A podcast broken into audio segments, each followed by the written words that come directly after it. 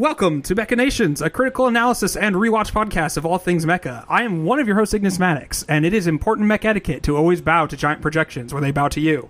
I'm Stephen Hero. Behold my motherfucking Lazengann. I'm PMC Trilogy, and I'm saying that it's only a paper moon.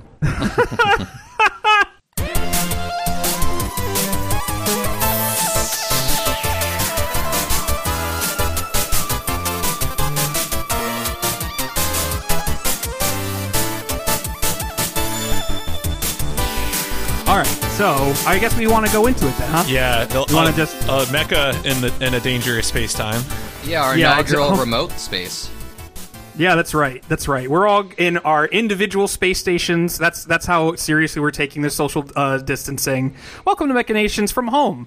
Uh, hopefully, people who are able to work from home are working from home now, and those of you who can't, retail, uh, service jobs, skilled workers, we see you. Uh, hopefully, things work out better for you guys soon. Hopefully, everything gets back to normal soon. Yeah, and, But, and a lesson uh, to the world that all of the people who do this kind of work are in fact necessary and vital and should be treated as such. Yes, exactly, exactly.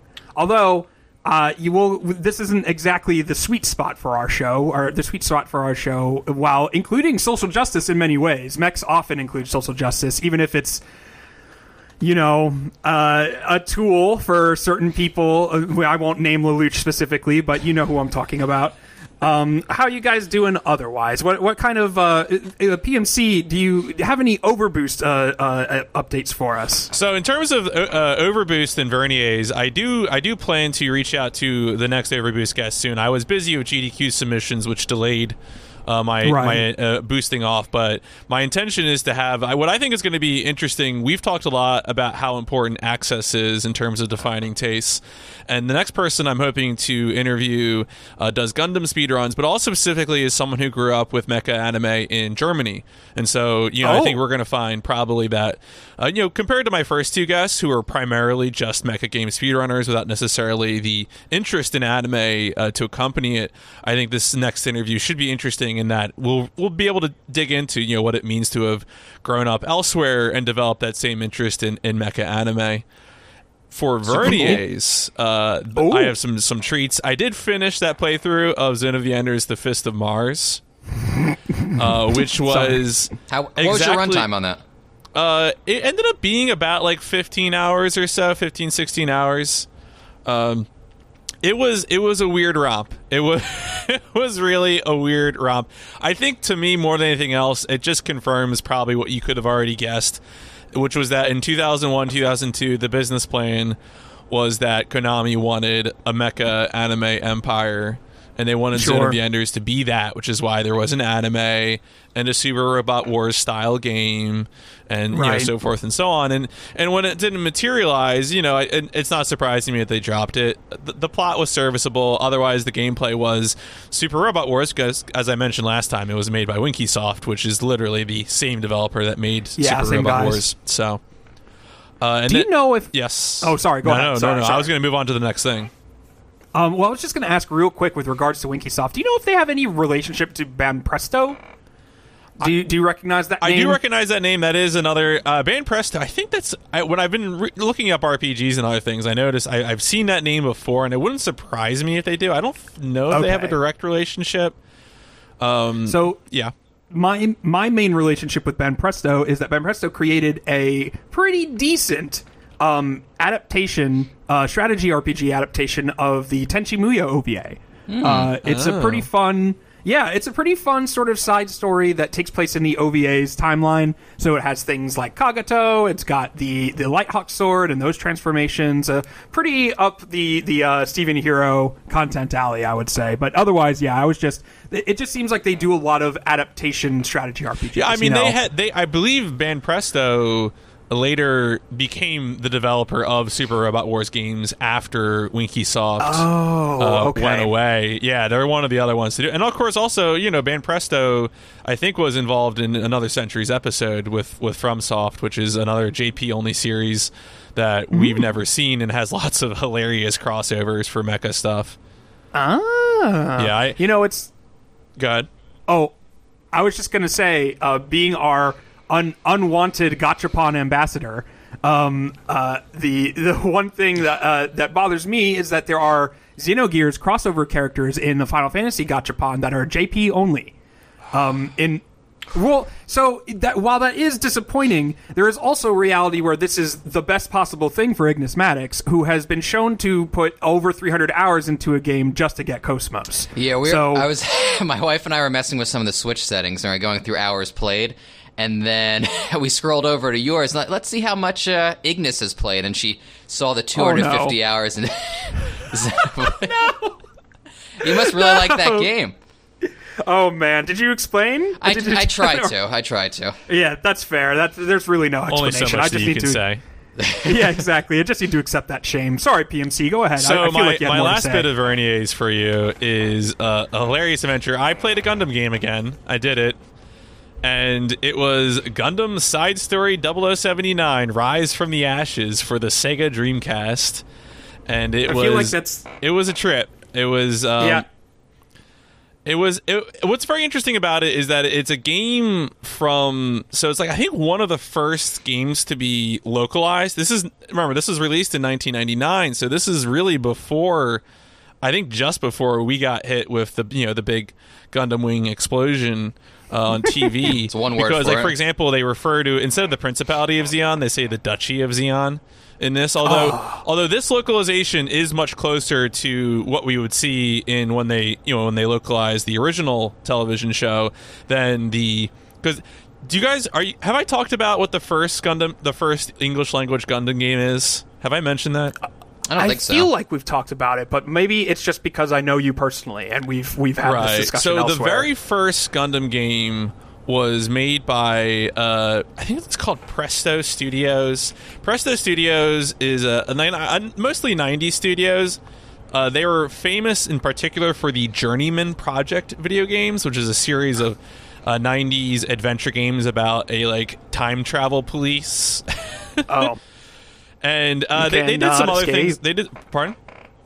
oh, I was just doing the time police. Never Yeah. run away from the time police. Yeah, anyway, you, go ahead. You will not survive. Uh, but they ended up doing some other things later on. Like they did like uh, a later version of Myst. They did Myst three. Their last game was Whacked for the Xbox. Uh, but one of the other things they did was they did Gundam 0079: The War for Earth, which was an FMV game in the Gundam setting, which I believe is 1997, the first Windows. Uh, the, well, excuse me, the first North America release Gundam game, and uh, and that's really crazy because all of the the ways they say the words are completely different. Like they say Zeon, like Jean. Oh. so I was gonna poll us real quick. How do we feel about Principality versus Duchy? Like I, I'm, I'm gonna go ahead and put my myself out here. I like Principality more. I feel like that's got better mouth feel. yeah, I'll agree with that. Just because it's so ingrained in my memory. I, I'm not sure. I, I think I like Principality better. Duchy is, you know, it's faster though, and that always has appeal to me. Something, Yeah, something I- about Speedrunner. that. What I like about Duchy is that I feel like it, it properly, and maybe this is why Principality works better later, is that it, it properly sort of communicates the pomp of the original series Zeon, right? Yeah. Like, ah, we're a bunch of space fascist clowns, and we're just going to clown around and, and get fucked. Um, but anyway, PMC. Rise from the Ashes features as like your MS-08 style team your most usual suspects of English 1999 voice acting. Your oh, team Oh, no. compri- you have three members on your team besides yourself and they are Wendy Lee, Steve Blum and Kirk Thornton. The So, gang is all here. the gang is all here. It's it's like the it, and and in some sense that's why I think that even though it really isn't like a game with interesting features or gameplay, it is uh it is a very satisfying experience if you want the experience of you're a commander of a small mobile suit squad fighting the Zeon. Like it captures the fiction of that very well, even though it really doesn't do anything else well. Uh, I did end up speedrunning it. I there were two other people who've done runs. Uh, one of them did like a pretty good job. They they made notes and they actually shared the notes with me, which was very cool because they had done the run like four years ago. Uh, the other person never responded, and that person was the speedrun.com uh, leaderboard moderator, uh, who is no longer the moderator as of this morning. Uh, I, I was like, "Hey guys, this person hasn't been on your website in five months. Can I be mod?" And they're yeah, sure, fine. They're like, yeah, here you go. I'm surprised one of those wasn't Austin Walker, the only other person on Earth I've heard refer to this game. I mean, you know, I would be, I would be curious. You know, maybe, maybe someday I'll be like, "Hey, Austin, do you like Gundam speedruns? You know, you want to Check, check this shit out. Check this shit you out. want to see the Fist of Mars? the fist of oh my god yeah i had made a, a death pact about that game where i would i would speedrun it and then uh, the zone of the enders uh, world record holder who of course i interviewed in overboost 1 tapioca said that he would then do a speed run if i did a speed run. but let me tell you i'm not doing a speed run of that no way of Fist of Mars? No, No. it doesn't look fun at all. that's not to speedrun. it is not that is an, that's a slow nightmare Not only does it Are not look kidding? fun as a spectator, it really doesn't hit me where I want to be hit. Yeah, it, it's it. I don't know. It would be interesting. So the ga- as I mentioned before, the game has short real time sequences, and you can turn those off and play it more like a Fire Emblem game. But Oh. well, the problem with that is that sometimes you just spend like uh, you know a turn getting hit by 15 enemies or whatever, and so what you would have to do is you know be extremely defensive, right? You would have to kite enemies and bait them and make sure that you could take care of whatever came towards you, and you know, like a Fire Emblem game, that you weren't in range of, of additional enemies that could come and kill you. And so, like, I assume that game would take a lot longer if you tried to play it like a Fire Emblem game from a speedrun perspective. Whether that means you would make up for the the time savings from not having to do you know a short interactive sequence for every single combat encounter, I don't I don't really know, and I don't want to find out. Yeah, it just doesn't look even like. You know, this doesn't come into play when it comes to picking speedrun games, but it doesn't even look like there's a like a hook, right? Like Right, something where you can latch like onto a- it. an abuse or an exploit or a mechanic that you can just bend so far it breaks. Right, or or something even as hilarious as the, the, the, the way that the sound gets delayed in the episode one speedrun. I know I've talked about that before Yeah, on the yeah, show, yeah, but like One I final feel like point, it's a clear example. I, I, I was trying to think of what else what else I was working on, and I do realize that I did start something else because we're since we're recording on, on Tuesday. I usually think of like having one week of news to share, but I Oh, did yeah. start playing uh, Armored Core Master of Arena, which is the third PlayStation One Armored Core game, and I did finish the casual play of that. Uh, very very cool, very interesting, very fun. And I'll be starting the speed run. And the one interesting thing about the speed run, even the no out of bounds speed run, so the the only pe- only speedruns that have been done of the game are no out of bounds, which means I get to go explore out of bounds, which will be its own fun later. But I'm going to learn the no out of bounds speedrun first. And one of the keys, and I only learned this recently from watching. Uh, there's actually a person who put out an Armored Core TAS recently. You know, the the tool assisted speedrun where it's just a Right. series of inputs fed to an emulator. And uh, I learned a detail which I didn't understand before. I had seen uh, people in some speedruns on Nico Nico uh, focusing on jumping and, and slashing with the blade, the laser blade, which normally you you I haven't really used in Armored Core One or, or Project Phantasma. And apparently, the reason they do that, and this is never explained anywhere. I never knew this as a kid, and I again been playing lots of Armored Core. Only learned this last week. There is a big time damage multiplier if you jump and then laser blade, and the multiplier varies with the angle of approach from the air.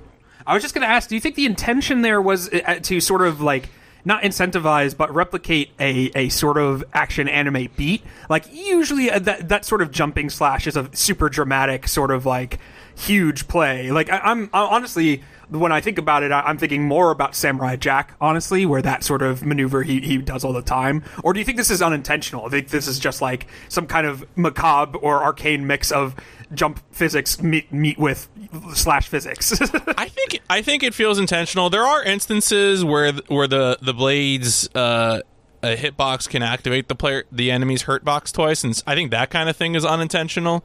But Okay. Uh, it does feel to me like the like this multiplier must be intentional. But like the fact that it's so inconsistent, maybe that's why like I never knew about it. Like I'm very tempted now. I, I haven't done it yet, but to like dig out the manuals for some of the PlayStation One games and be like, is this is this in here? Like what is you know.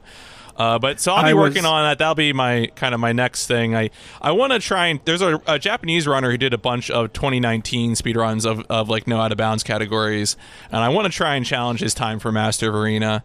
Uh, we'll see how that goes, but I think that's that's everything. I've been playing a lot of mech games recently, so I you know unfortunately did a lot lot a lot of Lot. boosting to start this Marinoff.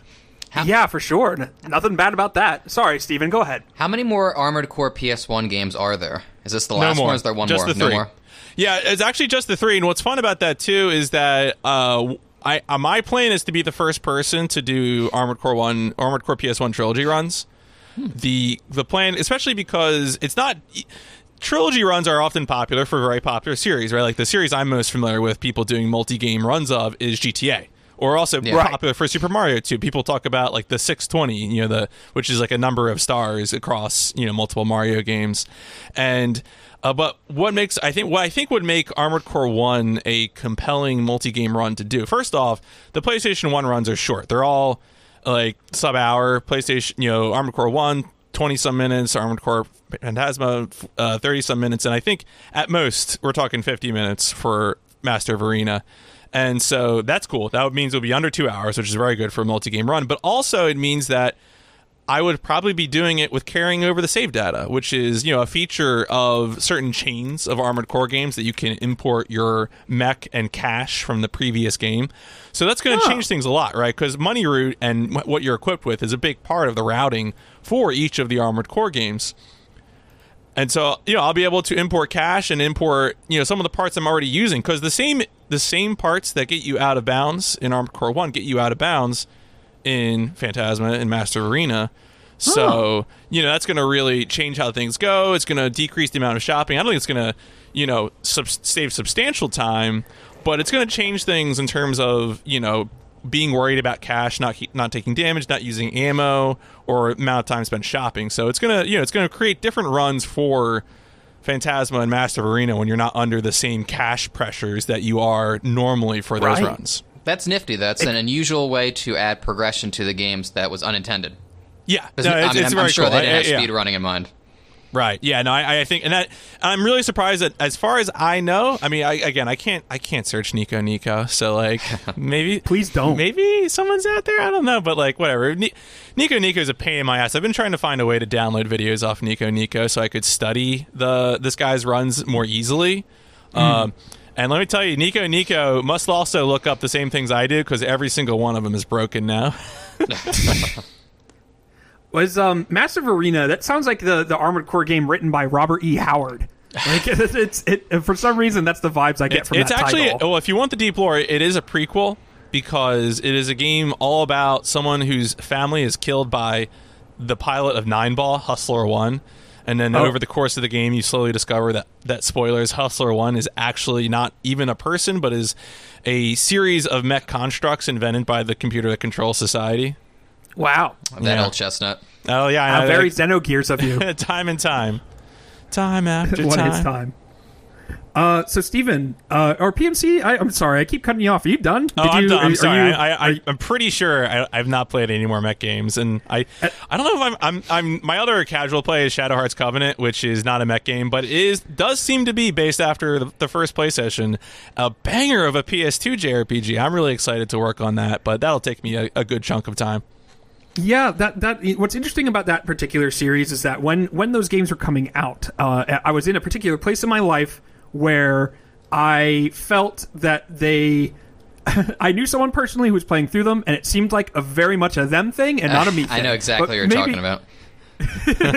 and it seemed like maybe I was I should have given it another look. Um, but yeah, I'm, I'm curious to hear more of what you think about that as you go through it.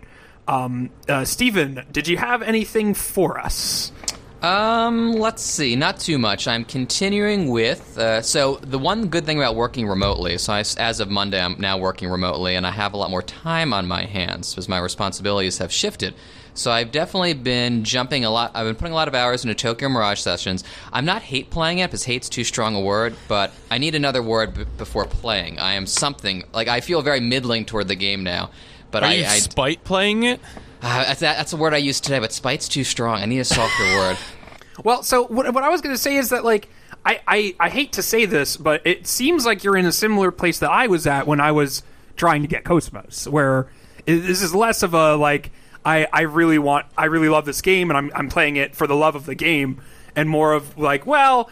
You know, I not that I'm invested as much as it's it, it performs a role in my life right now, mm-hmm. and, and and it's valuable for that. And and eventually I'll be done with it, and maybe that will be at its actual endpoint, or just when I I find I no longer have the mental energy for it. You know, Yeah. it feels like that's where you're at. Yeah, we're at the precipice of Animal Crossing, though how I play Animal Crossing is not too time consuming daily. I like to check in once a day for about a half an hour. Maybe at the very the first week I might be playing with hour long sessions, but afterwards 15 minutes to a half an hour. As if I'm like raking a bonsai garden or something. Right. It's generally for that kind of thing. I would say. Yeah, it doesn't mean, it doesn't not- have enough hooks for me to play longer. I know some people enjoy talking extensively to the villagers, and I don't mind that, but if I play for longer than 30 minutes, I find my mind wandering. Yeah, it's um I, I feel like there are certain sorts of people who can really take like that Lego set, that random selection of pieces and, and really dive into their world in a way that you know, I, I have a I'm mixed at. I feel like there are particular series I have an easier time with this with.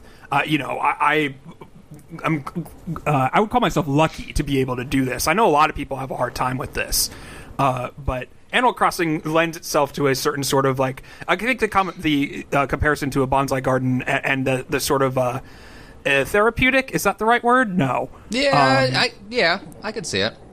um, quality to like I think this is what some people would find appealing about any sort of like Patrick Klepek refers to it disparagingly as busy work, right? But the I wouldn't call it busy work. There's the a sort of uh, simple mundanity that feels harder to replicate sincerely in a real life setting. Yeah. Without a doubt. And it's some there's definitely an element of wish fulfillment there. It's funny, a lot of people refer to Animal Crossing as a podcast game, and I love podcast games. Not Animal Crossing for me, because I like to just listen to the music and just I don't know, be absorbed by those slow life feels, and a podcast Right. interrupts that. And any other game really is a podcast game. Most other games are a podcast game. I'm into survival horror games; those are not podcast games, certainly. But like Tokyo Mirage Sessions, when I'm grinding in those dungeons, 100% podcast game. Can I ask you a, a question? Of course. Uh, I, I I have a, a, a response for a pod that for something that could be a podcast game but wasn't for me. Mm-hmm. PMC, I think I, I you know I bet you would have a different answer. Um, I think I would play Animal Crossing in a similar way that I would play Breath of the Wild. I had a feeling you're going to bring that one up. Breath of the Wild is one where, despite there being a lot of empty space and a lot of quiet moments and a lot of, and, you know, I could see where someone could think, okay, it's podcast time now. With Breath of the Wild, and I, I wouldn't disparage you for doing so. Like, I, I bet you I've done it before without thinking, like, I'm just that guy. Um, it, there, with Breath of the Wild, there's a, a real sort of like, like it, it, it's almost that thing where you see in a cartoon how someone eats like a mundane food, but because it's a cartoon and it's animated, the food looks romantic, right? Like it looks like the most perfect version of that food, even if it's something like pizza, right? Um, and that's the kind of feeling I get when I'm out in Breath of the Wild's like most beautiful sections, like like that first shot right when you get out of the cave of resurrection right when you see the horizon for the first time that that's the sort of thing i'm thinking of uh, animal crossing can create a sort of like small town feel that if you didn't grow up in a small town feels romantic and and I wonder if it just lands different on people who did have more of a relationship to their community than maybe I did. You know what I mean? Yeah, it's like nostalgia for a place you've never been to, but still f- acutely feel. Right. Totally. Totally. Totally. Totally. But yeah, I'm definitely excited Um, for uh, two days from now with uh, Animal Crossing. I'm trying to think of others. I have a lot of time on my hands, and the only game coming up is uh, so if I'll. Few things I'm working on. I'm working on a Patlabor 2 article that um, Nice. I'm doing a lot of research for that one, so it's going to not researching Patlabor 2 specifically, but I'm bringing some outside sources, so that's still going to be cooking for a little while. I got Resident Evil 3 in a few weeks, but I need I might need something else to fill that hole, that time hole, which I so rarely have, and I'm sure I'll look back somewhat fondly upon the time I've been granted. Of course, the serious the situation's very serious, but as I'm holed up now, I do need something else to play. And I don't know what man that is. killed Brad Vickers. man, uh, that that's going to be too scary. I uh, I had a hard time with Resident Evil 2 with uh, Mr. X, who is not as scary as Nemesis, just not even close. And you know, um, something that's really interesting. I, I think we've talked about this a little tiny bit on this show. I feel like my relationship to Nemesis is different because of Ultimate Marvel vs. Capcom 3. Like there is a weight there. I, I, I was having a discussion with someone about how um, you, you have characters with enormous histories uh, behind them, like like Magneto, right? Magneto has been every single flavor of thing under the sun because of how many writers have touched Magneto and how long this character has existed. But despite all of that, there is a completely separate Magneto that exists in the mind of people who have watched Marvel vs. Capcom 2, right? And and can sit there and watch him do his crouching heavy where he does that like purple spiral around him and bounces that sentinel and you're just hearing Yipes going, "Oh, oh, oh," you know, like it's it's a completely different sort of interesting cultural place that we're in when it comes to like I think people are, are cynical of huge franchises and, and rightly so, right?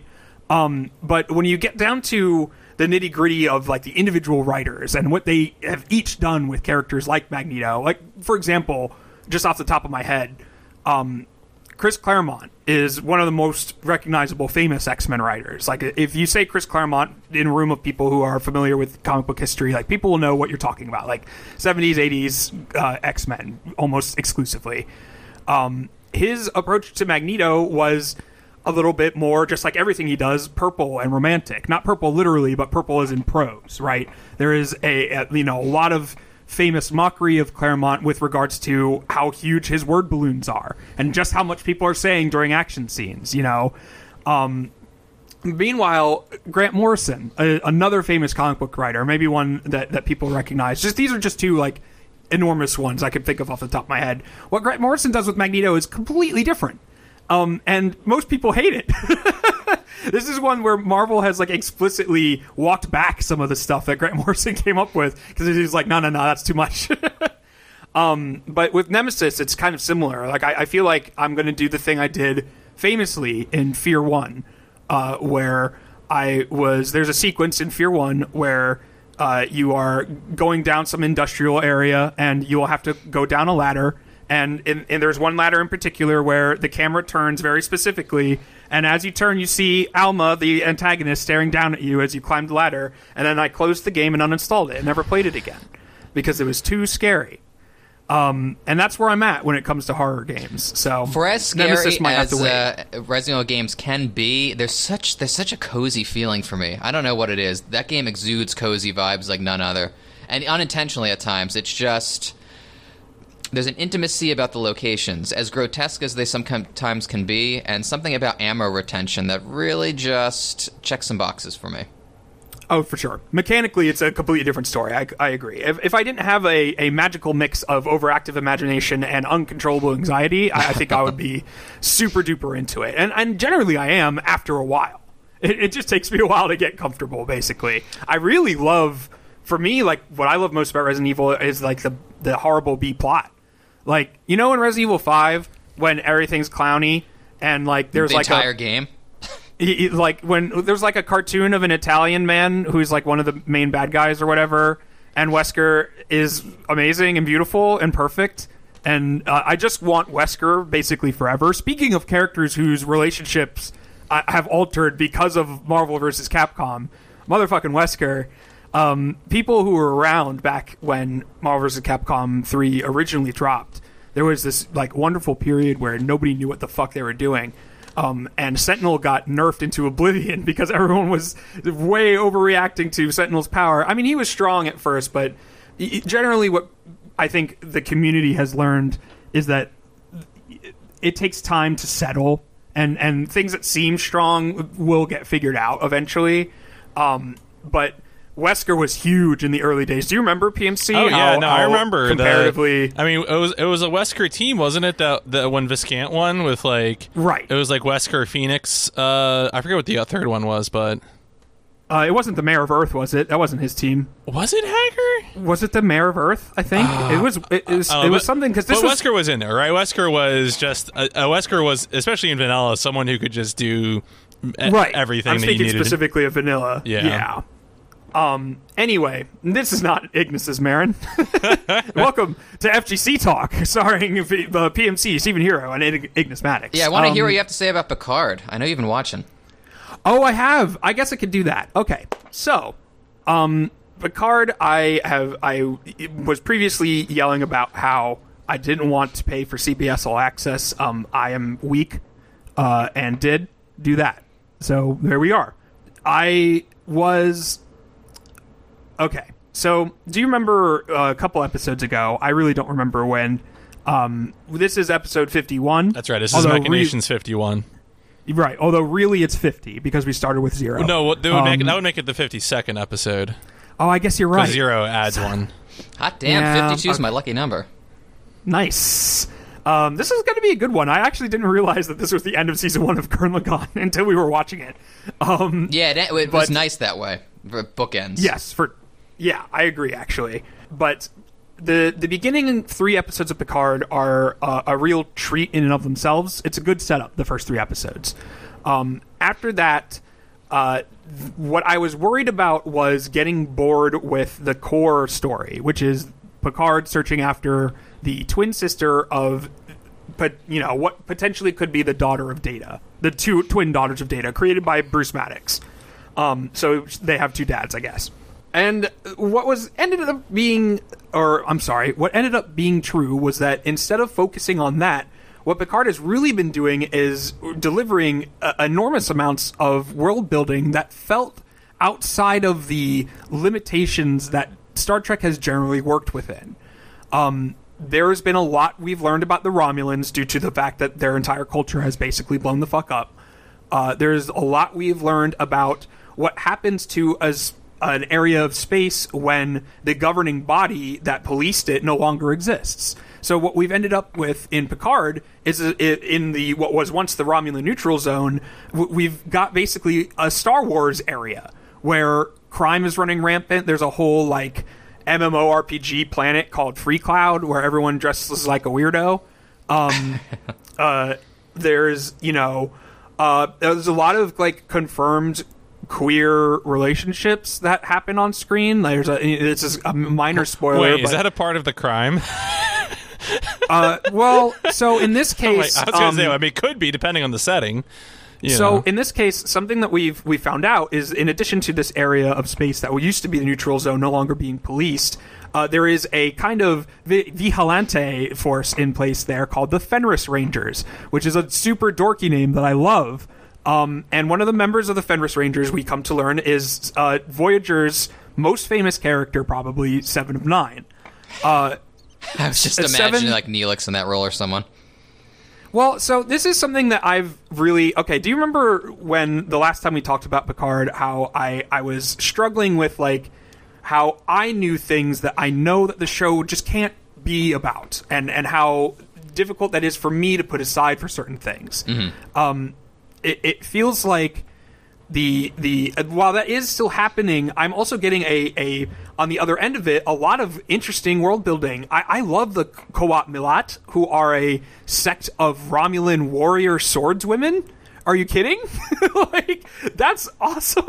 Elnor, who's the character who was raised with them, is my favorite character thus far. And I knew you, I knew you were like- going to take him quickly. I don't mind him either, I'm- but it had Ignis written all over his forehead. yeah, it's not even fair. It's not. He's he's a sweet, lovable, naive sword man who's super good at sword, and he's very sweet. He gives Seven a big ol' hug in the latest episode, and I was like, God damn it. um, but th- the thing I was saying is that there's a there's a lot of really good um, shout outs like seven there's stuff that seven does. There was actually a really cool musical. This show pmc has been really really good about musical touches uh, in a way that i think star trek struggles with. I, I think you you would agree that that star trek in the 90s especially has almost no musical identity whatsoever. Like almost every episode uses a lot of the same musical stings for a lot of the same emotional beats.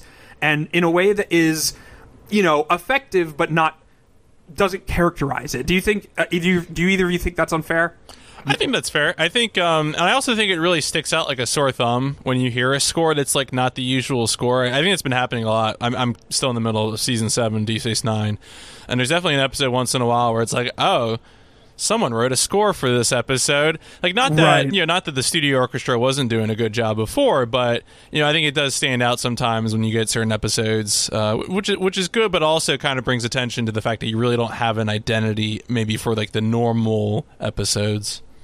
Yeah, it's, So, the music has definitely been perfunctory as opposed to there's no like when you think about Star Trek leitmotifs, they don't really exist outside of the openings, for example. right so there isn't like a um you know, uh, one of the things that, that the, the Star Wars TV shows, Clone Wars and Rebels, does really well is, is taking advantage of musical motifs with with parallel moments, right? Like they're not doing it exactly the same way, but they'll use that song to put you in an emotional mood, right? Star Wars shows have been really good about that. This Star Trek show has also been good about that. I just wish there was more DS9 DNA in it. Voyager has been in it a lot, and, I, and Voyager is cool for, for those people. That's that's awesome. Um, I, you know, there's just uh, there's a there's a particular situation where uh, a character is introduced who was a writer, and I was like, oh, is this is this the lad? Is this is this my son, Jake Sisko? And it's not. And I was like, damn it, that's not cool. But um, it, you know, if you were on the fence if you're someone who has like feelings about Star Trek and you were thinking that maybe this is going to be too modern and too like compromised, it's worth your time. I really enjoy the new cast a lot. I was complaining about them before I watched the show, but Rios, the captain, in this latest episode, really came into his own. Yeah, I'm really um, starting to connect to Rios a lot more. Uh, Raffi is a character I feel I, I, I could see if you were the sort of person who couldn't connect to her, I could see why. But f- for reasons I feel like are difficult to get into without. I don't believe in spoilers, but I'm going to be nice for everybody else. Uh, it, it is. Uh, I think she's effective. Um, uh, there is a character, Dr. Jurati, who I've been referring to as Human Isabel, um, and Isabel from Animal Crossing, uh, and that became awkward. oh yeah. um, that that uh, you know, so um, she's still good. She's a, a she's good in the show.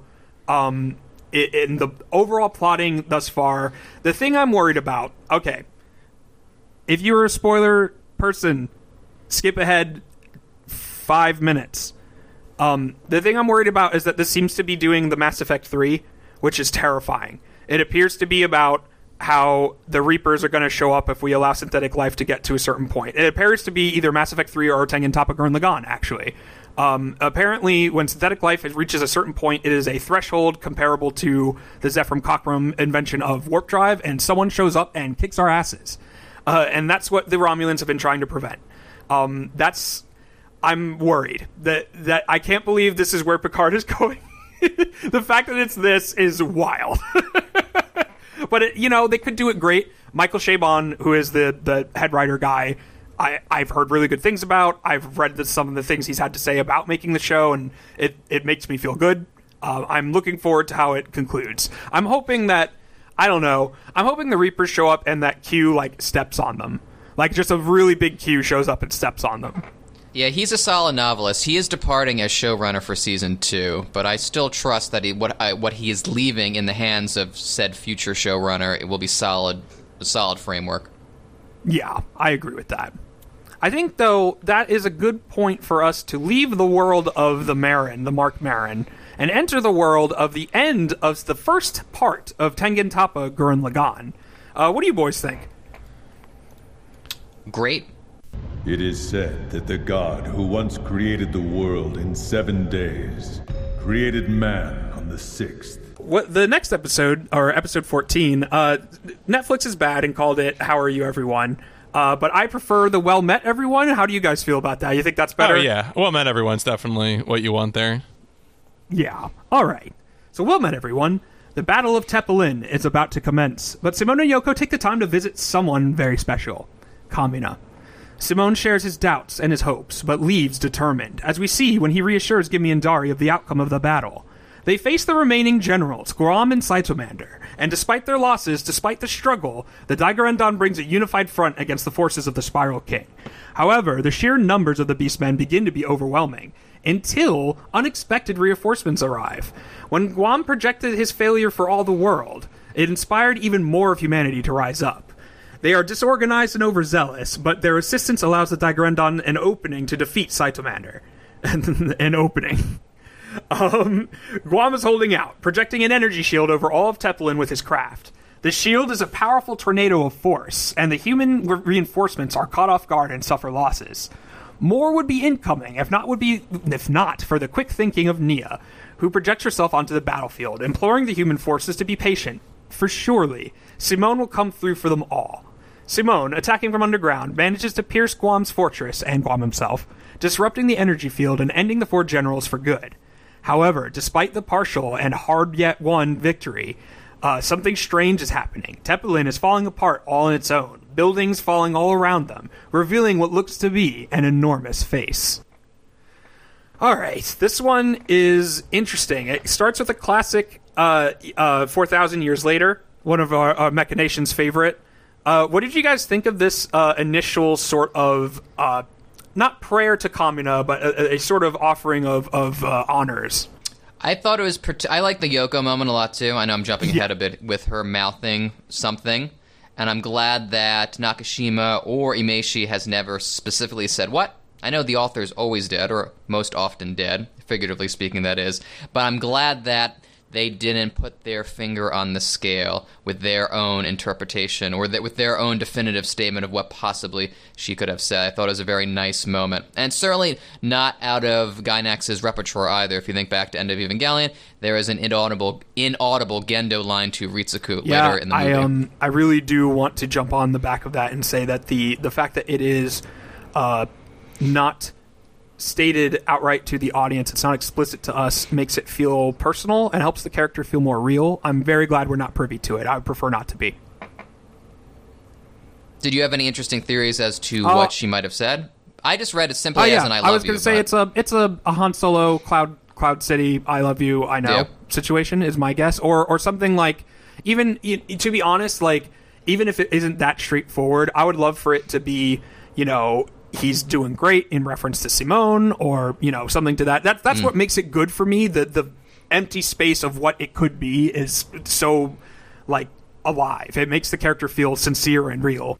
Yeah, it's much more meaningful as a result. Subtlety is a strong suit. Yeah, I think the um, I, I think what I like about this is that it, sometimes when you get that that time passing, it, it feels just kind of like, well, why did you even do this? Like, what's what's the point? But I do think that the uh, demeanor that Simone has here uh, feels appropriate. It feels like he's really internalized the the lessons that he learned, uh, you know, in, in overcoming Kamina's death. And I think that's I mean for for me right now I think that whole that whole sort of grief mini arc remains the most compelling part yeah. of the show for me. And so to sort of ground uh, these two episodes in that immediately uh, feels good and valid for it the feels character. like there is also a, a big bump in animation quality in this episode. Uh, obviously, there's a lot of action in this, but it, it, felt like these this very quiet scene in the beginning was especially striking. Uh, uh, uh you know, Gurren Lagann, they feel a lot of um, uh, fluidity with how it is portrayed. Like it, it, can sometimes be blockier or less blocky depending on how much it's going to be moving. And there was something much more majestic about it in this in this first part of the episode. I felt it felt more like it almost was like putting on its Sunday best for Kamina, right? You know, it, do you feel like I'm off base there, or did you also detect that sort of thing in the intro? No, I think. Oh, I definitely agree. Yeah, definitely. So, uh, what we see is we, we talked about how um, Leeron has a kind of uh, single parent vibe with the Dai-Gurren-dan, and uh, we really see that reinforced here when he's the first one to greet them on their return. Like it, he really feels like the who uh not the like the vizier, not your Jafar, but like your Littlefinger, I guess, someone who's who's doing the stuff in the back that makes it all work, right? And and you know, in this case, because of what the Dai-Gurren-dan needs, that ends up being like your engineer, like your O'Brien. You know, Leeron honestly O'Brien would not like hearing this, but Leeron and O'Brien have a lot in common as far as their attitude and their and the way that they uh, perceive problems. This, you know, how did you guys feel? I asked Stephen here about this off off pod because I thought it was really interesting. Uh, but we, we cut immediately to the sort of briefing room with Lord Genome and Guam and Cytomander, and Guam is making explicit reference to. Uh, I might get this wrong. Is this the Book of Genesis? Is this is that Okay. Yeah, you got it right. Well, it's the, it's the story of the beginning of Genesis about creation, and you know the, the the thing is that the you know on each of the the six days, uh, you know, leading in the first week of creation, God right. made different things, and then the seventh day he rested. Uh, so yes, that this is, was not you, a Lazarus. Okay, good, good, good. No, it's not Lazarus. One of these days, I'll tell the Lazarus story on pod. But in any case, uh, it's interesting you know, we've gotten impressions before that Guam has some sort of like worldly or beyond his age sort of wisdom. And and this, you know, if I was someone who was very like, oh, I'm going to dissect all of the pieces of lore that could exist in Gurren Lagann, I'd be like, wow, it seems like this is built on top of a previous society, and it might have been ours. I'm not saying that necessarily that was the intention here. Uh, I think that whether or not this has been like our Earth has never been very important. Uh, but this does kind of establish it as our Earth, does it not? Uh, you know, unless this planet has a very similar, you know, set of myths surrounding the creation of the world.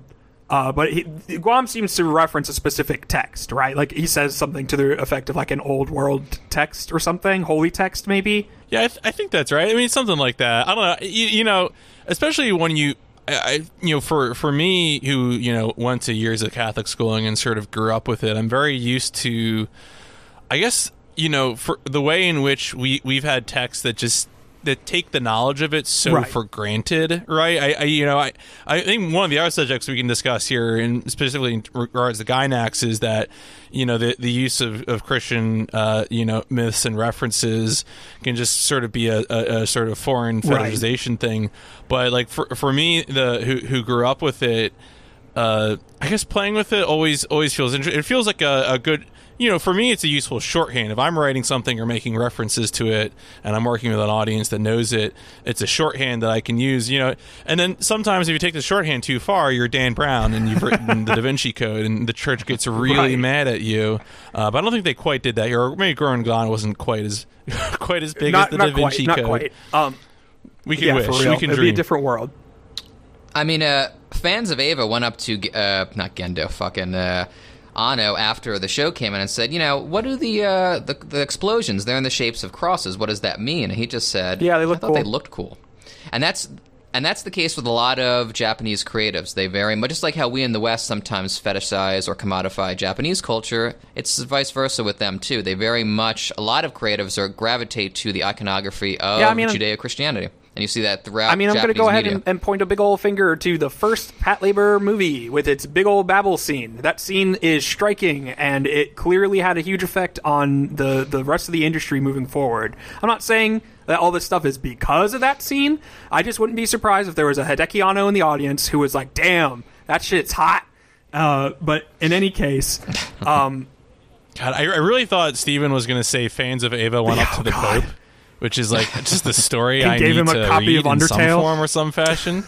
yeah, That's a that's a Xenosaga fan oh fiction my waiting to be don't written. even, don't even. Well, Space I mean, Pope, right?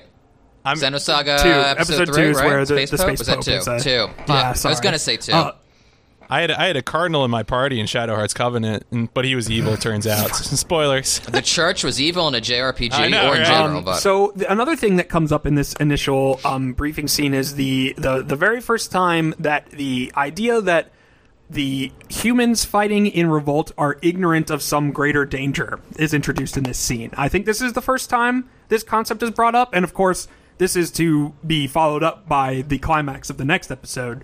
But uh, we'll talk about that when we get there. This one, the the title is of course "Well Met Everyone" in the the Nia font. Uh, it feels like there is a greater effort to establish a like long-term damage to the greater Dai-Gurren-dan in this episode. We we see a, a pretty early clip of a bunch of people struggling. Is that this one or the next one? No, it's this one. Um, I think it's this one where you see a whole bunch of uh, like some people in like who are injured but still working, and people who are you know, yeah. Um, yeah. I, I felt like that was a good. It's quick. It's not like they focus on it or any like harsh suffering of of the fallen or whatever. But it, I felt like it was a a good idea to sort of remind us that like they can't do this forever. That that there are you know death by a thousand cuts to be concerned about. Uh, did that land for you guys? yeah, they've certainly. Yeah, they certainly have taken their lip licks too. Man, I keep mispronouncing these lips. But also indicating too that they've been fighting for a few days now too, because the chronology at first did throw me off, especially with the beginning, with the uh, indication of one month later. Kind of, you know, starting out with that kind of displaced me temporally a bit, and then the fact that this battle has been going on for six days. I'm wondering what happened in those intermeeting days. It seems like they've been hiding out a bit, especially with the. You know the camouflaged. Uh, Can I throw something at you guys about this? This this time skip and the uh, the uh, the the six days we are not privy to versus the one. So I, for me, I think the effect here ends up being that you know uh, we're going to be uh, spoilers. We're going to be existing in a world where the revolution won, and and world and the world moves on, and and time moves on. Um, and something that's interesting about that is that we are going to be, as an audience, explicitly privy to what actually happened, right? The, the real truth about how we ended up with the society that, that we end up with. And we're going to be presented with a bunch of characters who have different perspectives about what that is. And for me, I feel like the effect this ends up having is that the Battle of Teppelin is even bigger and more romantic now than they could possibly make it. This reminds me a lot of the final episode of Gunbuster, where they just didn't do I'm, I'm, not saying this as a criticism they just didn't do a final battle scene right? They it's sketchy and it's the the orchestra and uh, you know it works it's awesome it's incredible but that's what it reminds me of. It, it ends up creating an effect of an ultimately more enormous occasion than they could have ever presented to us right? Um, that's my take anyway. Mm-hmm. i feel like the the this ends up be, making the battle of Teppelin uh, almost like a Wolf 359, where it, it represents like a, a, a, huge thing that we were only barely privy to because of limitations of pre- presenting this sort of meat. Do you think that's on track, or do you think I'm I'm overblowing something? No, I definitely think that's an effect. And it's a smart effect too, and especially I think they did want to end on the seventh day to have that very nice setup, that cathartic seventh day. Got to rest on the seventh day. That's what it's for. You know? Oh no, wait, that's a spoiler. So we see here, we've talked about when it comes to the Beastmen that the uh, their main strength is numbers, is is a mass conformity and all being on the same page, right? Um, and that is usually humanity's greatest strength once harnessed, right? Um, is the individuality when working together as a unit, right? Um, it's not the that the the Beastmen are a better team. It's just that they have less individual bias that's getting in the way of their you know function or what have you. They're they're all basically um, a little bit advanced like programs except for some of the higher order ones it seems like. It seems like we the there are grunts that aren't able to function beyond you know whatever their duties call for. And then there's like a step up from that uh, in a sort of like um, you know how in the Star Wars prequels how they're the like the brown silly droids and then they're like the silver less silly droids that's what it reminds me of, where there's there's like just a class there where some of them are like fuzzbos, where they're not really clearly anything, and some of them are like rooster people, right? Like Cytomander's forces appear to be like largely like bird people. Um, and Guam, I, I kept it, we keep seeing Guam with a like sound person, and I keep kept think wanting it to be a dolphin because of Xenogears. I wanted it to be Franz. Yeah, because of Franz. Yeah. Yo, Franz, can I get some of those yeah, hot sounds? Franz, hit me with those hot beats. Um, we get a good bit here where uh, Kittan and his two of his sisters, uh, Kiyoh and Kiyal, uh, the oldest and the youngest, are going to be joining him out in battle, while Kinon stays behind on the Dai-Gurren as a sort of like surveillance post. Um, not you know to not participate, but this is just where she's best suited, right?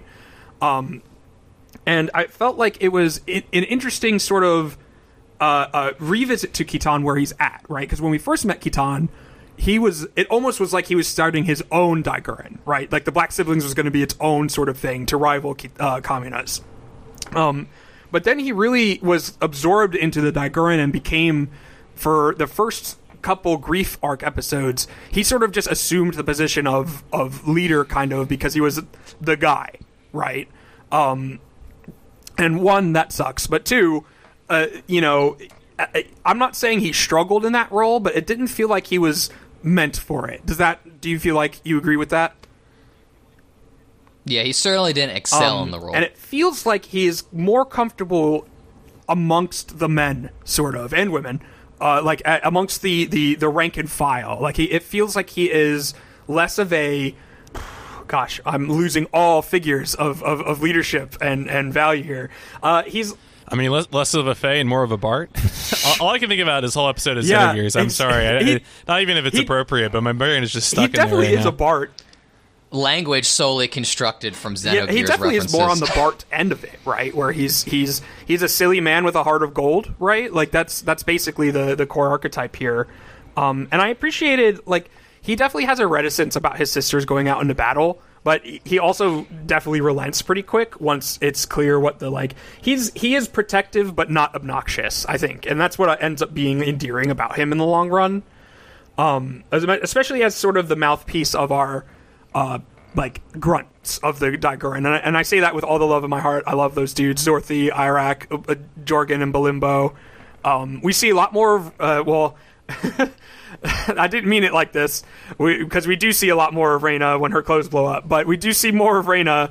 oh yeah. Uh, I didn't mean it like that, but that's how it happened. I kind of, I'm happy, PMC, I'm happy for you and your boy who is integral to the the uh, what happens in the next couple episodes. But I gotta say, I do sort of wish it was Yoko and the Gurren instead of Rossiu, and and not because I don't think Rossiu belongs there. I actually really dig having Rossiu here for reasons I, I would like to talk about when we're done the next episode. Um, but I, I did kind of wish there was a more because only because Yoko was one of the original three, right? And not to say that Rossiu doesn't belong there. It just for me, it feels like Rossiu is more there because guys and mechs, and not because Rossiu deserves to be there more. Deserves is hard, but like, did did anyone else feel this, or am I just like? Again, this is not because I hate Rossiu. Rossiu's great. Yeah, I mean, I think w- the benefit of foreknowledge that we all have also, I think, changes the coloring of this for me because I feel like knowing Yoko's character arc, it almost, it, I feel like it almost makes sense that maybe she, oh. she doesn't want to be in the. I like Garden, that angle, you know? actually. That- yeah. Yeah, that, that's a part of it, and then also that giving put, putting Rossiu and and Simone together right now, uh, I think is going to be. I mean, I, I I haven't watched the second half recently, so I don't know this, but it seems like it, it would be uh, a, a major piece of what it's going to be like to be post revolution with Simone and Rossiu for them to have been the the pilots of Gurren Lagann, you know, the the very symbol of the revolution. No, it's a good point. I, I've, I- I'm more convinced now that this was the way to go. See, Steven, did you have thoughts on this? Yeah, I mean, I get what PMC is saying. I would have liked to see Yoko have her. She'll have moments later in the show. Some of it's blurry, but She I know definitely she has moments later in the show as well. But if she gets this last moment in the sun, especially she started out with Simone on this journey so many, so many weeks, so many months ago. To see her end up by his side, I thought would be thematically satisfying. Maybe not thematically appropriate, but thematically satisfying. PMC, did you like? Uh, uh, I don't remember if this was Simone or Roshi's individual idea, but they did do your your most favorite of the Gurren Lagann uh, uh, uh, maneuvers, which is the thirty goddamn dick missiles. Uh, uh, Oh yeah, the, it's it's actually more of a SWAT Kats maneuver where they shot out missiles that split into smaller drill missiles. Uh, the, the fractal yeah, explosion. Yeah, very oh, I love. I think this um th- there is an individual or I'm sorry, not individual. There is a particular mech experience when it comes to watching like lines of either like particles or lasers or missiles just shoot out of things. There's some If you like shmups, which I know PMC does, it really does tickle you in your belly. PMC's face is incredible right now. um, something I, else I think is interesting about this fight is that um, the like individual draw it has on the pilots is a little bit more explicitly called out. Like we'll have a couple moments where Roshi is at, like like Simone is out of breath or they've committed too much energy to a particular attack and so they end up defenseless at a particular point. Uh, it feels like this is less to create a sort of like structure for the show to work within and more just to add tension to the fight. It ended up working for me in the long run. I, I feel like there's a logic to it, right? You know, now that we understand that the amazing things that the Gurren Lagann can do is powered by something, the, the fact that that's, you know, requires energy from someone tracks. It wasn't something that I felt slowed things down too particularly. Uh, how did you There was a few memorable scenes here. If I could point out one real quick, it's when uh, Kittan and his two sisters combined. To my knowledge, is this the first time someone not associated with the Gurren Lagann other than combined? the Fuzzbos from episode four and we've we've also had uh, I think no, I think it's just the Fuzzbows, and I think there was in the in betweeny episode the the the shiny teeth and me episode. I think there was a combination in that one as well. Oh, that's right.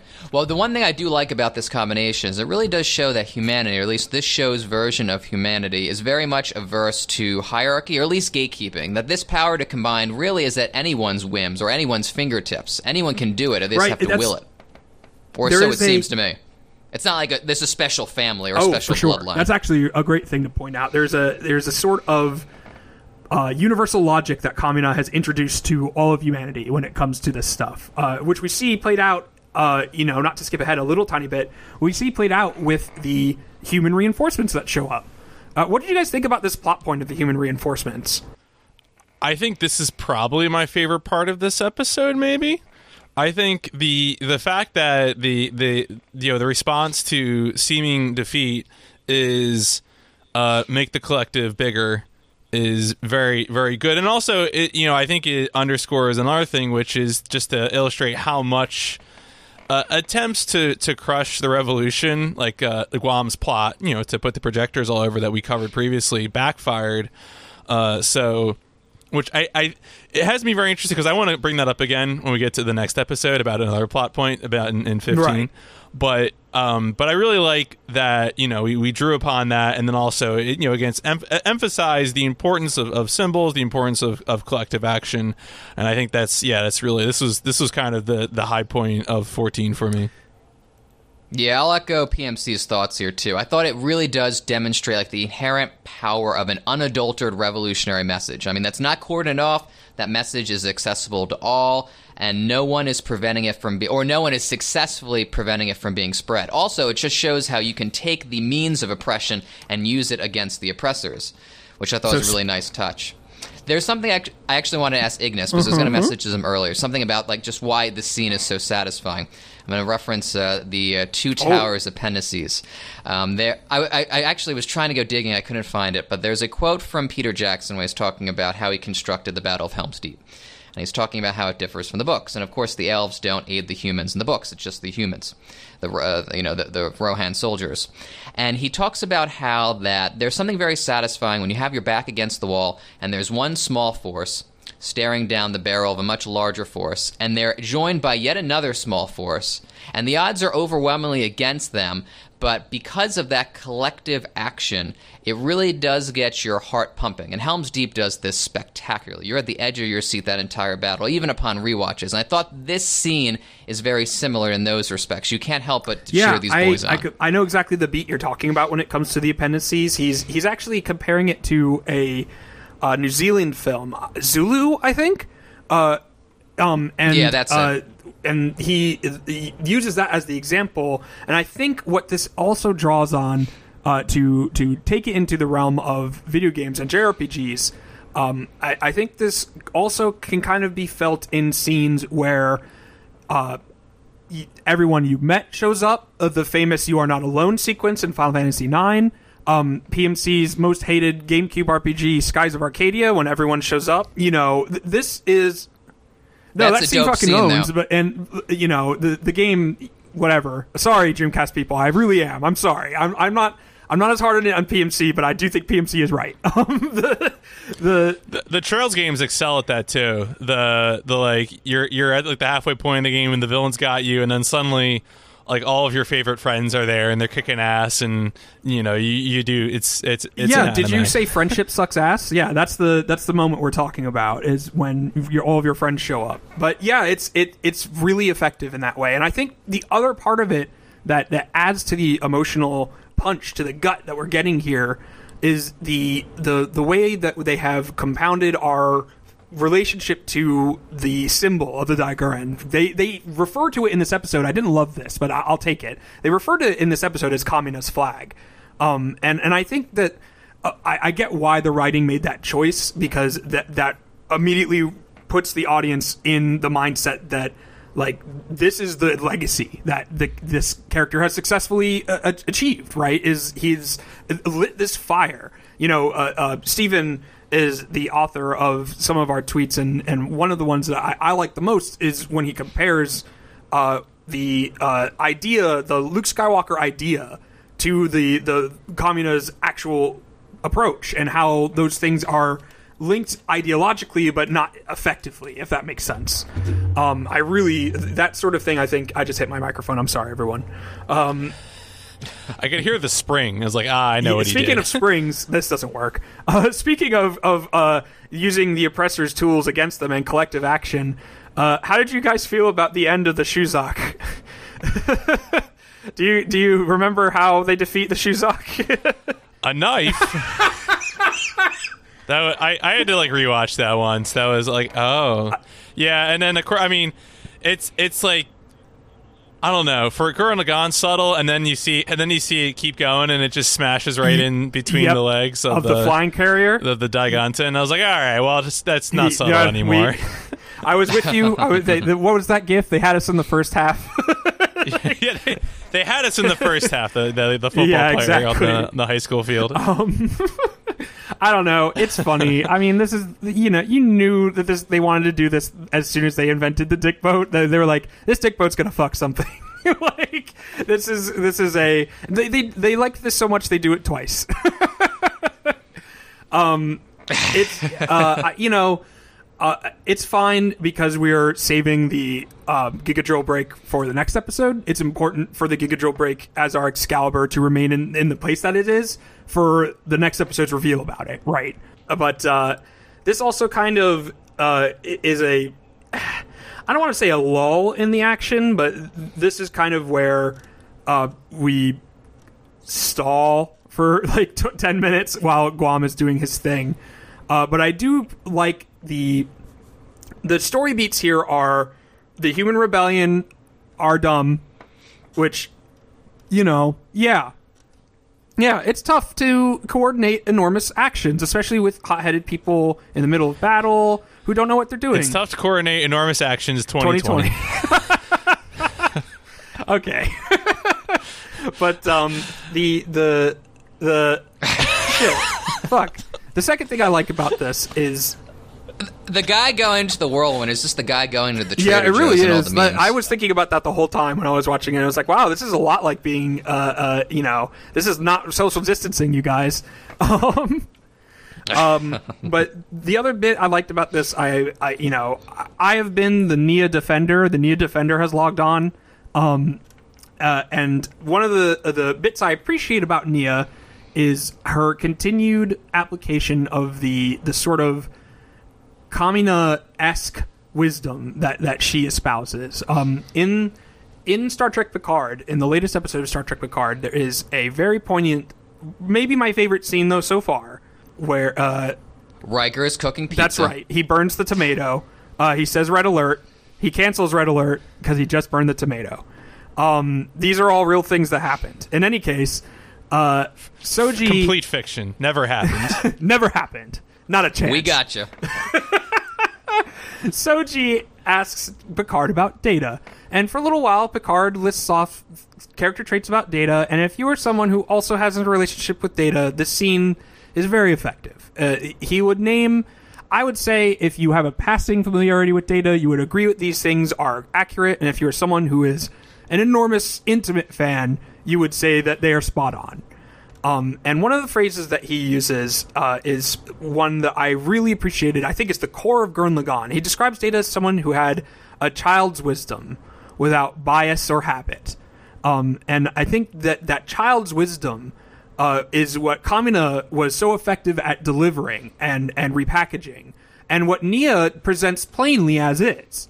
Um, and I, and I think the differences between their presentations are, or rather, that is the difference between their philosophy is presentation rather than uh, substance. I, I think they both espouse that sort of, sim- you know, and that simplicity is not as effective every time. Like I, I'll be honest, I, I this particular version of uh, Simone will figure it out didn't work as much for me, but only because it, it was it was just that again. I, I just didn't feel like they I think they made the case for it initially when she's calming everyone down. I, I they think that one worked. I think there was less of a other than this is just consistent for Nia. It didn't feel as justified, but it, you know that I would call that like a road bump. I think ultimately the scene is it's classic Nia, super endearing. I love when Gimmy and Darry uh, uh, jump into the, the frame as well. That's very um, local news anchor doing interviews nearby. Oh yeah, the the, the child coming into the back. Yeah, exactly. Apparently exactly right. again too. Oh yeah, of course, of course that Yeah. happened.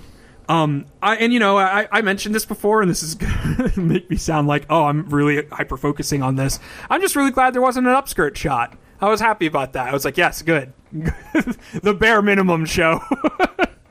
yeah, no no achievement to be had there, Yeah. Yoko Taro. yeah, ex- Ano- another cool thing too that um, another comparison I drew from this scene is while Kamina has figuratively become a message for radical change, here we have Nia almost literally becoming a message because she is you know blown up uh, on the projector. I don't have the terminology to describe her, but she literally almost becomes a message, which Oh yeah, that's a really good call. Um, I also appreciated uh, Kittan's reaction to Nia being like, "Yeah, Simone will figure it out," and Kittan's just like, "Uh," and just uh, in a very 2020 mood, he just lets himself be taken into the void.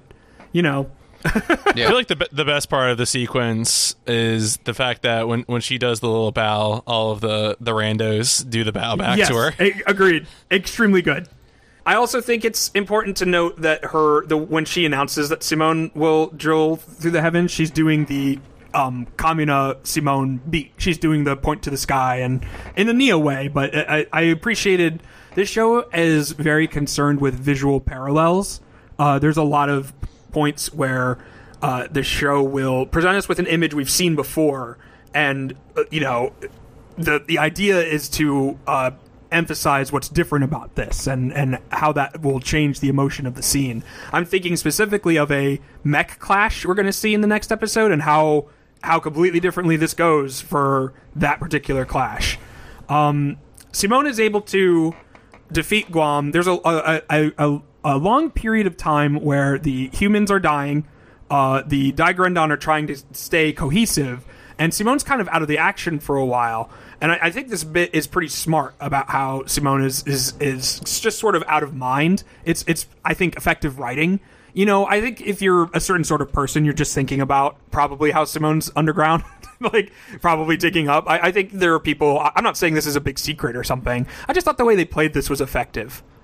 Yeah, I mean, the, the I, I think what's what's good about it is that it's out of mind, but it's also like you, you spend some time staring at Guam's fortress and Dai-Gundo, and when you're looking at it, you know. You think, oh well, it's a shell, but it's probably soft underneath, right? It doesn't turn out to be soft underneath, but I think, you know, anybody who's looked at a shell animal, you're like, oh well, you just poke it. What? what how could you poke it from underneath? Oh, wait a second, Right. the protagonist of this show is a digger who loves to drill. I bet you, and then you know, I think it's paced in such a way that you, then say like, oh, where, yeah, where is Simone? Oh, yeah, he's digging, of course. Right. Yes, and and the logic of the of uh, Guam and, and the Di, Guy, Gunton trying to slam down on Simone being the thing that ultimately defeats him. Like that's I think you know it's maybe less um, dynamic or or exciting than Guam shooting himself in the foot with the projector. But I think this is the same idea, right? Uh, uh, that Guam's sort of like you know, despite espousing being patient and thoughtful, like his impatience and his his hubris is ultimately what defeats him both times. Um, in fact, he's the only one, as far as I know, who gets directly killed by Simone's drill. um, as as far as I know, it seems like with the, I mean, I guess you could assume with the Giga drill, the Giga drill is pretty big. Yeah. I mean, yeah. That's Team probably Elf kinda, Yeah. But uh, at the end of this episode, after Guam is defeated and the the Diagontan's uh, uh, uh, shield is obliterated, that's when Teppelin begins to rain on us. Uh, uh, you know, we had seen in earlier episodes that the the city that Teppelin seemed to be was in this weird, like almost like static state or like stasis almost. Um, and and I guess this is what we're seeing here is the like the truth of it, which is that it's being held together somehow. Uh, I guess we can assume due to Lord Genome's spiral power or, or some other Probably, yeah. mechanism he's set up. Um, but that is more or less the end of episode 14. Uh, what do you all say about taking a quick break while we head over to uh, drive over to destroy the white base? Sylvia Naventa. I see that you've somehow managed to arrive. Man of the Spiral. Lord Genome, if you decide that you're going to be a wall that's standing in my way, then I have something that will open a hole in you every time. And that something is my drill! Ha!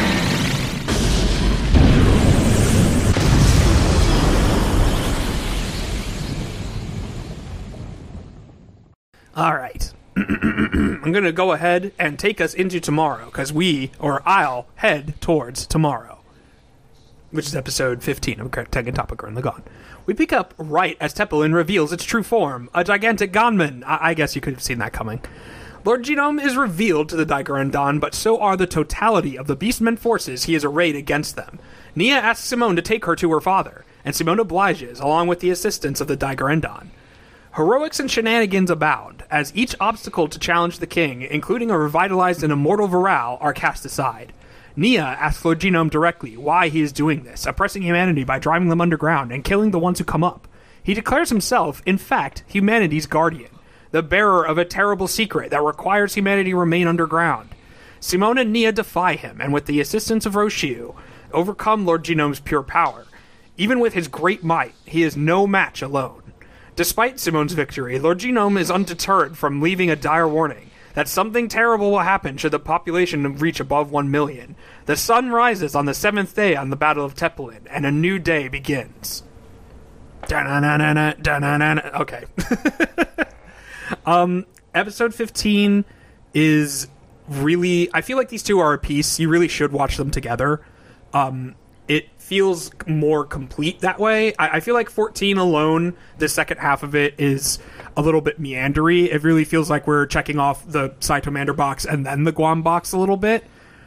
Yeah, parts of I think parts of these two felt felt like like candy to me, and uh, which isn't bad. Candy is fun sometimes. The action is cool, but you know, compared to I think I, I'm gonna probably keep saying is that like the episode eight through eleven sequence was just like yeah. so good and it got it got got me all the things I wanted whereas you know sometimes when it's just action it's cool but you know I'm, I feel like I'm left wanting more now but there are bits still you know of course in, in these two that do give me that more that oh, I yeah. want this is um I think where this one succeeds in a lot of uh, the uh, little moments the, the stuff that that Gurren Lagann uh, it really makes it special are the moments like uh, when Kittan, instead of claiming victory for uh, the black siblings, he he you know he's talking about the whole Dai-Gurren brigade, and there's that shot of the the the banana star, you know, doing the pointing to the heavens while the the Dai-Gurren flag uh, unfurls behind them, and the whole crew is there.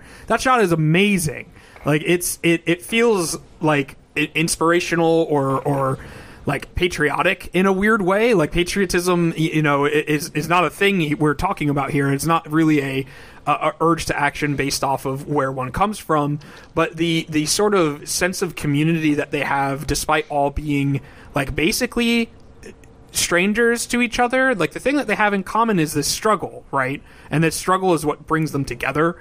Uh, but this particular episode, that's a small moment, and it just for me is something that, that sticks out. But this particular episode is really about finally getting to the center of the Lord Genome issue. Like, what is going on with this dude? Why is he doing what he's doing? We don't really get that answer. We do. He tells us what he's doing. He is. I have a, I have a question for the two of you regarding Lord Genome in this episode. Do you think he does say something to this effect, but I want to dig into this. He, uh, uh, uh, you know, this about Lord Genome. Do you think this is the the most he's felt in a long time? Do you think this this? So I, I got a feeling about this that that I, I think is interesting. That I, I wonder how seriously he was taking this conflict up until this point. Are are you two at this point both familiar with Netflix's Castlevania series? I'm familiar with it. I have not seen it. So this Castlevania series takes an interesting tack. Kind of spoilers for season two, but if if the fact that Dracula gets defeated in Castlevania is a spoiler for you, I, am just not sure. Yeah, I'm just not sure. The tack they end up taking with Dracula in Castlevania, the animated series, is that a lot of what allows for a victory against him is because he is emotionally compromised. He is depressed and not really invested in the whole kill all of humanity situation, which is an angle. And and I was wondering that was occurring to me with Lord Genome here. There is a a, a sort of typical villain like hubris to him where he he just isn't taking Simone seriously at any particular point, and he doesn't seem to respect Viral very much. There's a, there's a whole shtick where Viral is revealed in his new multi-armed Enkidu with swords, and he he has a, a battle with with Simone in the sort of sense that we've already seen him have a battle, where in a Chris Claremont way, he's saying a lot of things while he's attacking. Right? He's talking about how he's a brand new man and he's he's got this new immortal body, and now he's totally going to beat you. And visually, what we're seeing is Simone like body him, right? Like it's yeah. It, it makes me immediately think of uh, uh, Neo in the Matrix. I, I, was I exactly thinking of that image of when Neo has ascended and he's fighting Agent Smith, and the the contrast between his ability to deal with Agent Smith there versus what we were seeing just a couple minutes ago in the film is is meant to be striking, and I think this is striking in that same way. Um, but the way that Lord Genome is is uh, flippant about like, oh, I didn't. Beastmen can't beat humans with spiral power what are you? What are you a fucking ass? like it, it's it's you know. Uh, it feels like he he makes the Beastmen and he thinks of them like Sims, kind of, and and so this conflict didn't feel real to him until this boy is in his room. Like he he doesn't even take Nia seriously, right? Like Nia being there and asking him the the, the straightforward question, he's unfazed by, right? He just answers it basically. There's a, a angle here that I just think is interesting that the Lord Genome, and maybe this is hindsight based off of some materials, things that we'll learn later, and materials that are were released outside of Gurren Lagann. It feels like he was unable to start doing things until Simone is there in his room, right? Uh, do you guys feel like that's accurate, or do you feel like that's that's like after the fact justification for why the villain didn't show up and and blow up the heroes immediately? No, I think this is the definitely the first time where he realizes the reality of what he's lost and the damage that this group of revolutionaries has done to his regime. Because now you see him, we're going to talk about this later. We see that he's beginning to think about what if he does win, how will he reassert, reassert not only his dominance, but also the dominance of his regime. Right. Uh, there's also a there's an element here. Okay, so let's go linear. So Simone shows up he defeats Viral. Nia asks some questions, and what we eventually get uh, have revealed is that Lord Genome. Earlier in the episode, they detect a signal, and it's identical to the Gurren Lagann signal. It's basically a Gurren Lagann in Teppelin.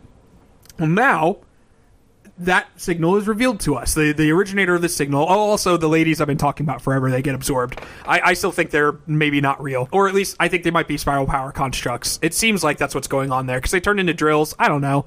It, it doesn't. Sure. Yeah, it, it's a metaphor. It we don't have to explain shit. But we see here the our newest mech, uh, the Lazengann, the the the Spiral King's personal mech. Boys, I think this is the most beautiful machine we've had on our show. I can't say enough good things about the Sengon. It's very simple. It's, it's sleek. I've described it previously on the show as like a male Eva. It gives me like like edge lord even more edge lord Evangelion vibes to it. The way that that uh, I'm looking at you, Stephen Heroes, particularly here. The way that Lazengann has that single horn, for example, it, it, mm. it thinks to me of, of an Eva. The the lack of any sort of like, uh, uh, there's no like armor on on Lazengann. There's no really like frills or or aesthetic to it. It really just looks like like a fighting machine. Like if if you made a a Street Fighter character into a, a, mech, kind of. It, it feels like uh, it was like a. I hesitate to call it a kung fu mech because we see it doesn't really engage with kung fu, but that's what it feels like it's for, right? Uh, what do you guys think of the Lazengann? I love everything down to its name. It just rolls off the tongue. So this show has a great may not the show, but the writers have a great ear for made up names that sound great. That not only complement the word that are the world, but they're just fun, fucking fun to say. Lazengann, Dai-Gurren, other names that aren't coming to mind, but it they just the name is just so fun to say. And also, it's, it's a really dope design too. I have many things to say about just how visually striking this entire episode Yeah, is. just to, as a like the the way Lazengann the the the characters that they use, I, I it Rasen means like spiral or spinning, something to that effect. And then Gon, we've talked about his face, so it's like a like a spinning face is kind of what it's going for. But I agree, the the combination there, like it, it feels like a proper noun the way they do it, in the same way that Lord Genome, it, it Lord is not his title. His name is Lord Genome. like if there's no space there, that's just his full name. Uh, but PMC. Yeah, in the dub, they definitely stressed that, like Lord Oh, Genome. okay.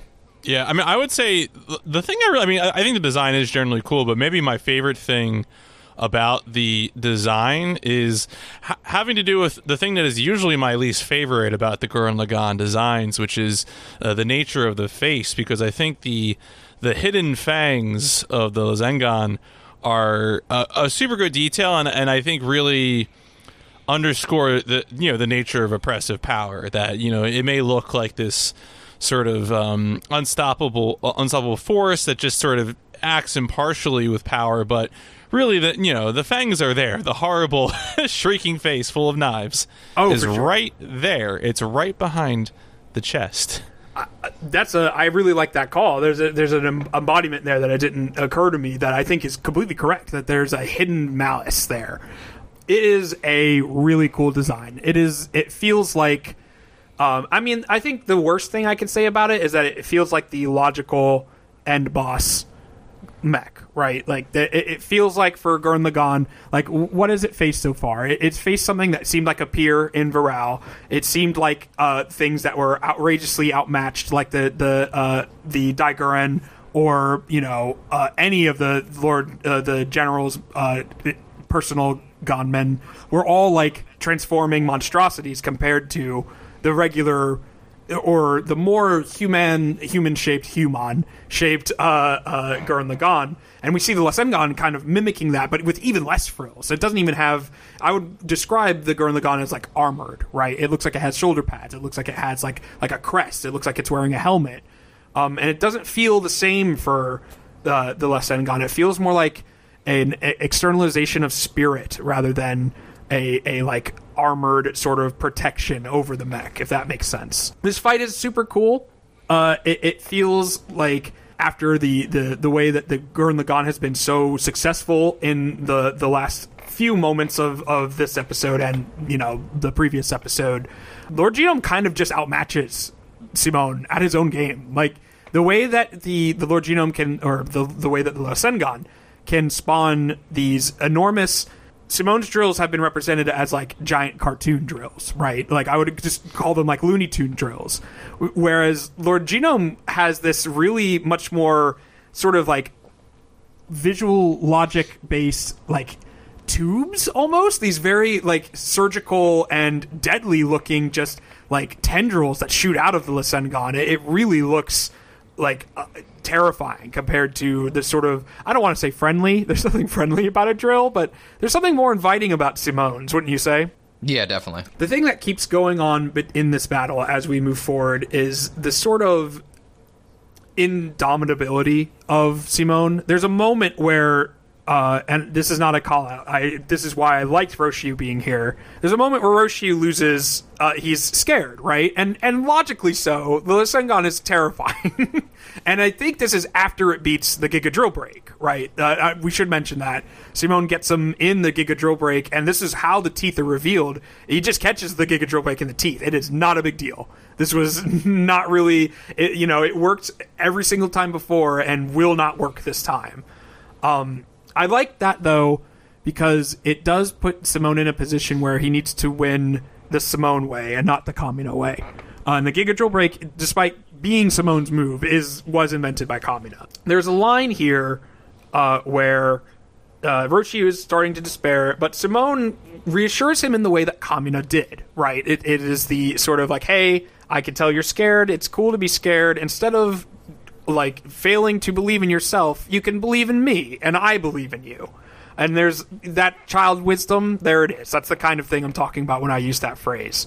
Did that, you know? Do you feel like that was an effective beat for Simone uh, to show where he is now, or do you think that was, you know, maybe uh, too little, too late? I mean, I think it follows through. I think uh, it, makes sense that you know, while you don't want to do exactly the same thing as the you know the person that you're grieving over or missing, you know, you're going to incorporate that. We do, we do, as we learned from Metal Gear Solid 2, we do pass down information to others, and they pass it forward as well.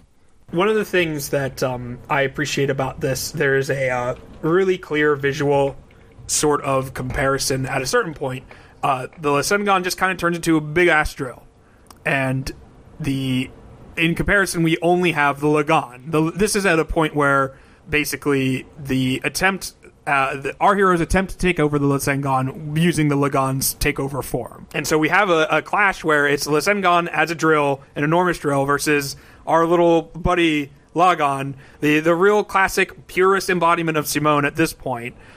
And I really do love the scene where he like charges up and makes these two side drills in a big old face. It, it's so endearing that little guy but the the way that uh, together, what I like about this is that the and and Steven Hero, you were the one who brought this up.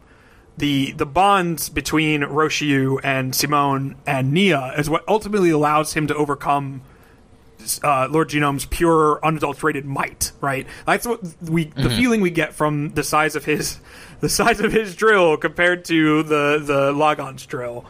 Um, and it reminds me of a beat from an animated Canadian rock opera called Rock and Rule, uh, where the main villain is a, a sorcerer rocker uh, who is prophesized to bring on the end times of the big demon, and there is no one who can stop him.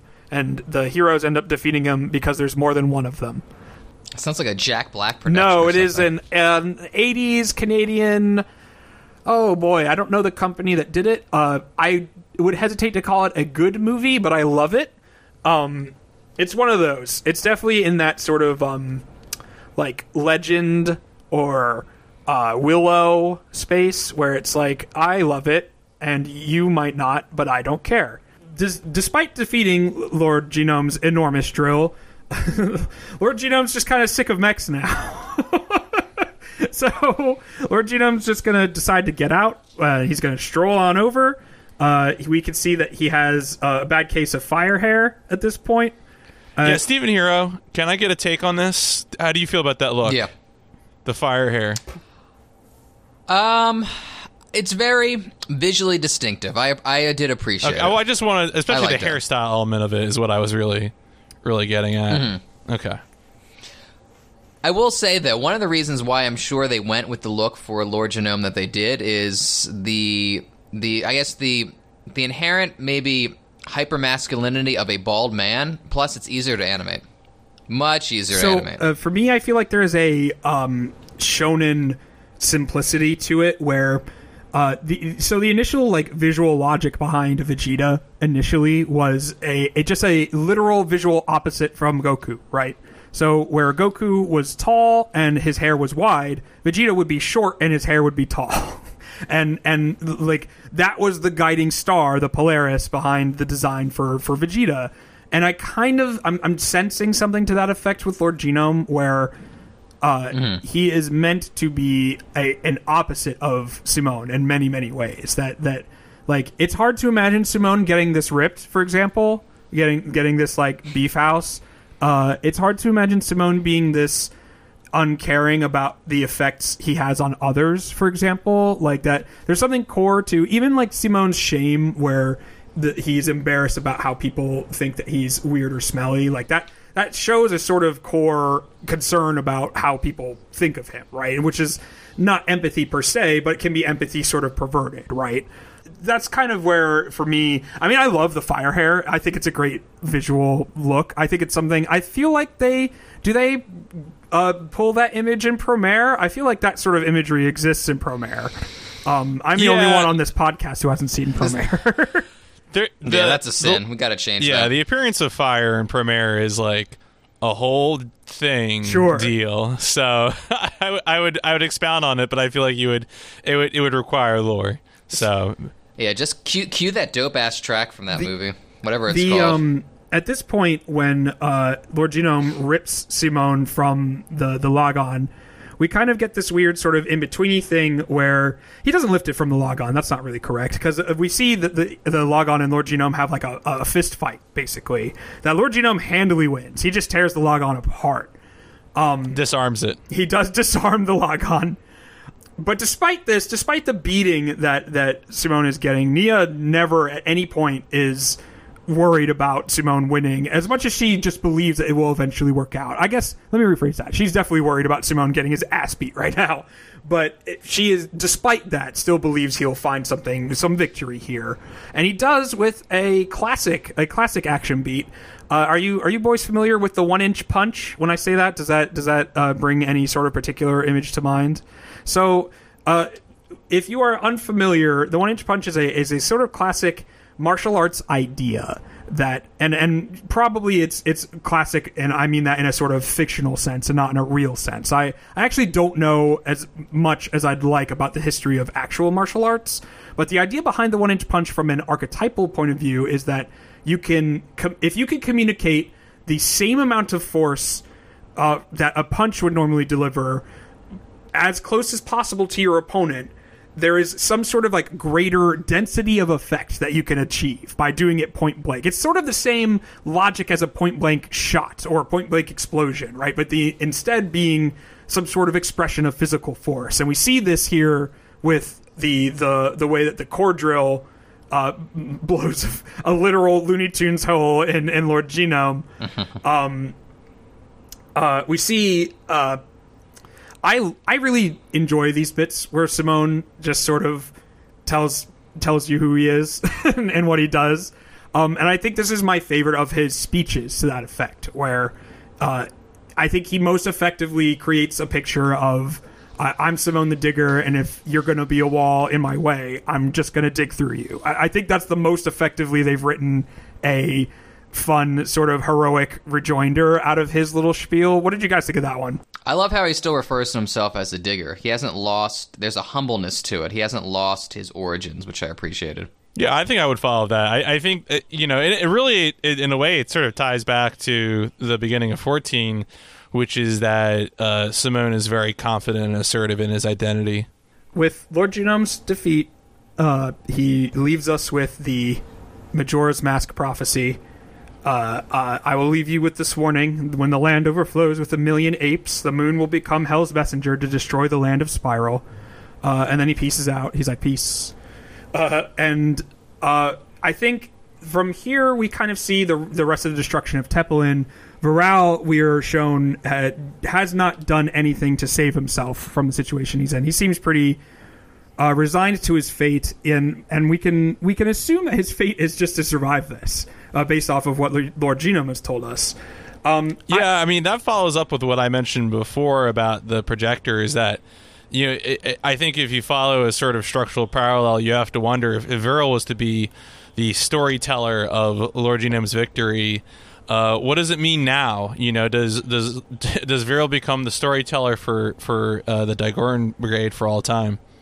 You know, um, I wonder if in a in a scenario where the power structures have flipped, uh, where the Beastmen will be. Now, I'm not a big fan of your Bioshock Infinite. Uh, the oppressors are just as bad as the, the, the or the oppressed are just as bad as the oppressor. But I Both wonder, sides infinite. yeah, both sides infinite, exactly. But I, I wonder. I'm curious to see where Viral ends up now. The other thing I want to call out is a theme song drop. We didn't get a theme song at the start of this episode. It gets right to it, and it's because they're saving it for this. Because we get to enjoy our, our the victory of the Dai-Gurren Brigade. They fucking won. They did it. The, there are so many shows, so many stories that, that you get exposed to where the the idea is for them to last forever, to maintain a status quo, to uh, d- deliver a particular emotional beat every single time, and it's pretty remarkable that we've already completed the show's initial pitch. Like we're done now. This this could be the end of Gurren Lagann's story, basically. Ah, well, but someone is looking over their shoulder during this victory lap. It's funny that you mentioned that. I, I was about to mention there is one person who who has uh, maybe an, a problem with a problem with celebrating. Uh, a problem with, with, with celebrating too soon, maybe, uh, and that's Rossiu, who who maybe is is looking to the moon and he's wondering about what you know, I it's interesting that Rossiu is the one Rossiu who came from a civilization that was maximally concerned with the population of its people is the one that this this seemed to hit home with. But we'll see how that goes moving forward. Uh, Nia and Simone watch the sunrise together, and there's a physical sort of beat between them that is subtle and nice. I really like when they he uh, uh, puts her his arm around her and she just sort of holds his hand. That's nice. It's good. It's a, a beat that that allows me to sort of as much as I enjoy the sort of Book of Genesis uh, uh, reference the and how on the nose it is. I think that along with this sort of sincere moment, it, it, it's you can let it slide. It, it works. I, I think it is effectively presenting you, even if it is the most obvious fucking choice you could make. Uh, I think yeah, it is giving. You. I mean, sometimes. A, you give the shorthand for a day of rest, and you do it, and Yeah. you make the thing happen. You you tie it all together. It's got a nice, pretty bow. It's good. Exactly. Exactly. And it might it, it might read different for a Japanese audience too. I don't know how on the nose the Book of Genesis is to your average, you know, twelve year old adolescent watching Gurren Super good Lagann. point. Super good point. Uh, so, and that It's still probably a little on the nose, but yeah. I mean, I, I appreciated it. It, it is as uh, you know, as someone who counts himself as a Xenogears fan, it's it's hard to be mad at something for being too on the nose. but that is kind of as far as I have the last point I have about episode fifteen of Gurren Lagann. At this point, did you guys have any thoughts about this first season you wanted to share? I really, in my mind, spent a lot of time. Uh, we haven't gotten quite all the information because we don't know quite what the consequences are for for disobeying the the Lord Genome uh, curfew rules. But I think it's. Uh, I really spent a lot of time comparing Magin and Lord Genome. I think I had mentioned earlier when we were discussing Magin that you know could we in a way consider Lord Genome uh, a vastly scaled up version of Magin? If you gave Magin more power does he become Lord Genome at some point? Uh, which is something I just sort of spent time thinking about. Of course, it's it's also relevant to the ongoing story in the sense that Rossiu, who, who may have internalized some lessons, certainly Rossiu, in the specific instance of Magin, ended up rejecting, I think, what was going on there. Right. But um, you know, and and presumably by participating in the way he did, rejected Lord Genome. But you know, he still thinks about it. You know, he he, I think maybe it's a, a case where he rejected Lord Genome's solution, but still understood the dangers that were present and the reason why the underground community under Magin had to do what it did. Right. I think that the show will probably be concerned with uh, tough choices, right? Like that's that's what that episode is about. Is it's about the the reality that that Magin and Rossiu had to deal with, and how that conflicts with the childlike wisdom of Kamina and Simone, right? There's a reason why episode five is the way it is, and and we'll see that pay off in season two. Steven? Yeah, something else I wanted to pick up on. When the Spiral King was talking to Viral about he wants him to be a storyteller, it also shows us how, you know, you can rule people and you can oppress people physically. You can enclose their bodies, you could shackle their wrists, but there's also an element to controlling culture. I'm going to put my Marxist beret on for a second. There's something. There's a, a, gen, a gentleman named Antonio Gramsci. He was a Italian Marxist and revolutionary who spent a lot of his life in jail. He wrote, you know, what's now published as Notebooks from Prison or the Prison Notebooks, depending on what version you're reading. And he came up with this idea, or he, uh, he um, teased out this idea called cultural hegemony, and essentially that the ruling power will st- attempt at all costs to stay in power by not only controlling people's bodies but also controlling the culture, controlling what is taught in schools, and sp- setting a certain cultural expectation for what is to be talked about, for what is to be experienced. It's not only propaganda, but it's more deep seated than propaganda. It's basically setting expectations for people and what expect you know who are good people and who are quote, quote unquote bad people as well. And that's what the uh, that's what the Spiral King is trying to set up if he is victorious on this day. And I do like that depth to it. I was really taken by that converse that very brief conversation he had with Rel, and I really appreciated that that nod to that. That not only can again op- oppression be physical, but it also can be cultural too. I also I feel like the the way that the the that is painted on him in this last beat, it, it sort of demonstrates a, a lot of the the storytelling I think Gurren Lagann is effective at, which is that you know it, it, much like in episode 14 where we just see a quick shot of everyone who's been hurt in this long struggle um, you can you know create dimensions quickly and visually just with little things like that. Whether it's like the touch of oh I, I, want someone to sing songs of this you know i want this tale to live on forever for all humanity to know what happens when you disobey the spiral king. It, it sort of reveals a, a, a, like a drama queen. It, it, it, reveals someone who you know is uh, uh, like maybe not until this moment but realizes that they are invested in succeeding in this in a way that people know that it was them that did this, and this is the reason why you don't. Like no one, none of the humans are humans. I'd ever fucking heard of the Spiral King before they had stolen uh, fucking Beastman tech. You know that that's not. And I guess the, I think I wonder in this moment if the Viral uh, uh, alteration was somewhat motivated by. Well, maybe I should change that. Uh, maybe not. It, it isn't something that is particularly important to the plot, but it's interesting to consider when it, we were trying to put together the total picture of Lord Genome. Right now that he's dead. Any, let's see, Stephen. Any any parting thoughts regarding the first season of Gurren Lagann? Now that we're more or less complete with it. The ball's real. I mean, I know what happens. I've seen the show. It's been a while, like I mentioned all the time. But the ball is really now in the court of the second season. How are they going to one up season one? Now, if I hadn't seen the rest of the show, I would say that as a monumental task, because they have to exceed expectations. I talked about earlier how there's almost like a video game logic, a really satisfying sense of progression. You know, the numbers keep getting bigger. Now, how will the numbers keep getting bigger? And even if you haven't seen the second part of the season or the show, you do know that eventually they're probably going to go to space. And what does space entail? And that is really satisfying. I, I think you're completely spot on when it comes to uh, pacing being important because there's a world where the next season, the next couple beats of Gurren Lagann are like pure action, pure frenetic, and, and just trying to one up right away. Um, and I think that you'll find, if you're watching along for the first time, that the second season of Gurren Lagann is a little bit smarter about it than that. It's going to be, it's going to require a little bit more patience from the viewer, but the payoff is going to be worth it. Yeah, at this point, I do need I need some cooldown because my notes were much thinner for these episodes, just because it is straight action. And I do want to highlight real quick just how effing gorgeous this episode oh, yeah. was. I have, I do have I have some history notes. I'll put my professorial glasses on real quick.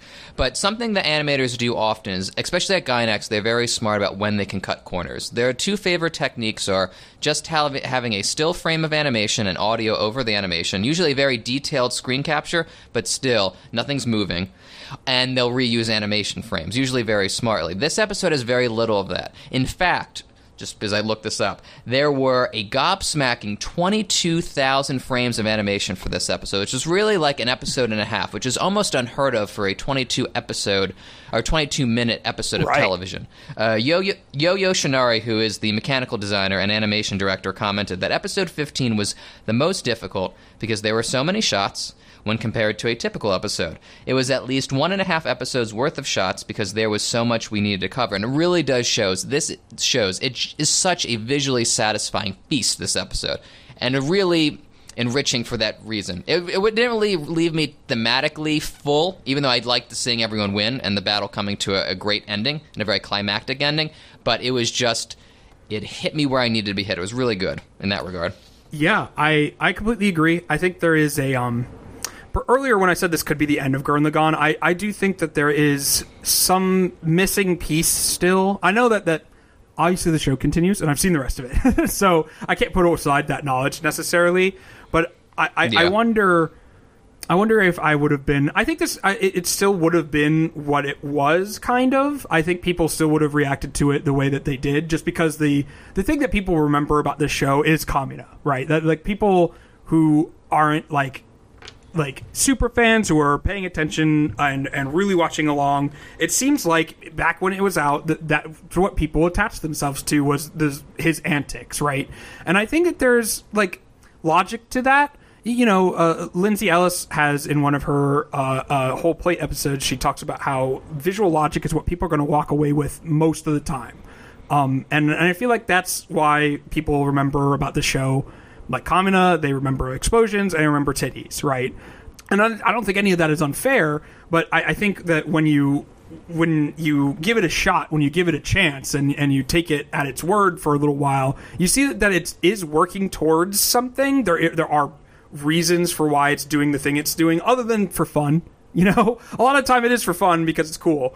But especially now, there is a now the the the revolution is over. There's an interesting sort of storytelling opportunity to talk about, you know, there's a, a, tendency when it comes to narratives to think of the end of the story as or the end of that particular plot as the end of that world's existence basically it's like okay so they won they defeated the bad guy the empire is over uh, you know we're gonna have a, a ewok party now and, and you know until the force awakens uh, uh, happened as far as star wars people in the going public knew like they defeated the empire evil is over you know um uh but there is a you know, uh, uh, there are all sorts of stories that are also about what happens after the big war, right? Like what what is it like putting things together? What is it like keeping things together? And Gurren Lagann has an opportunity to talk about that, to explore that, and show what that looks like,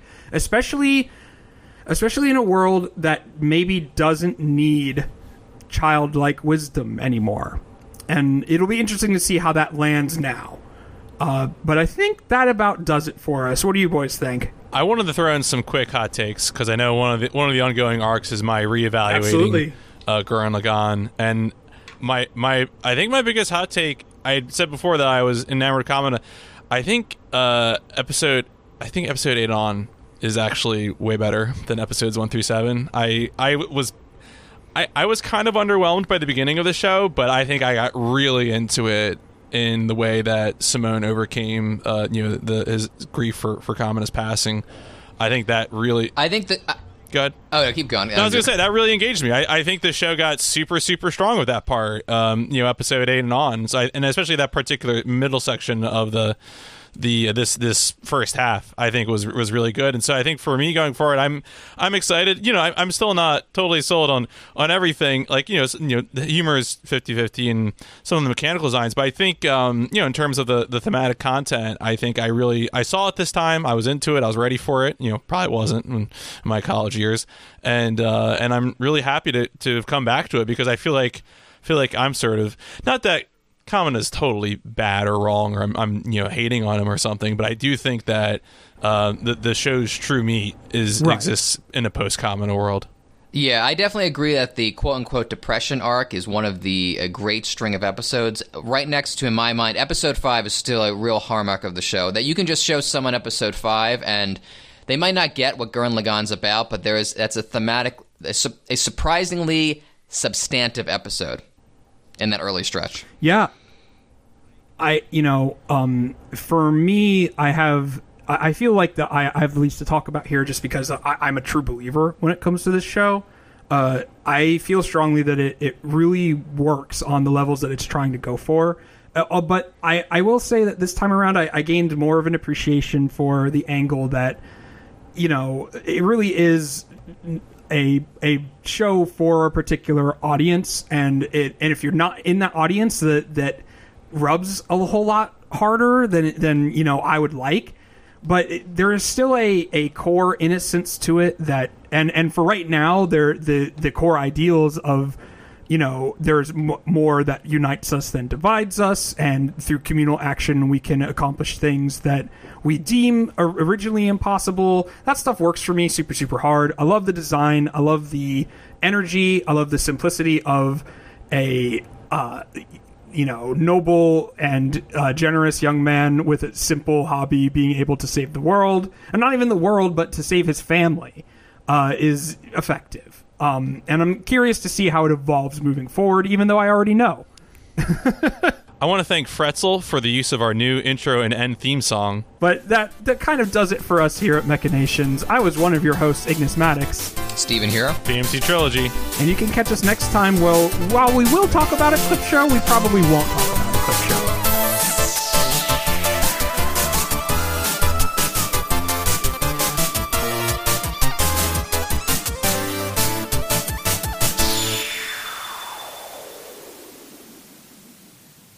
Blah, blah, blah, blah, blah, blah, blah, blah, blah, blah, blah, blah, blah,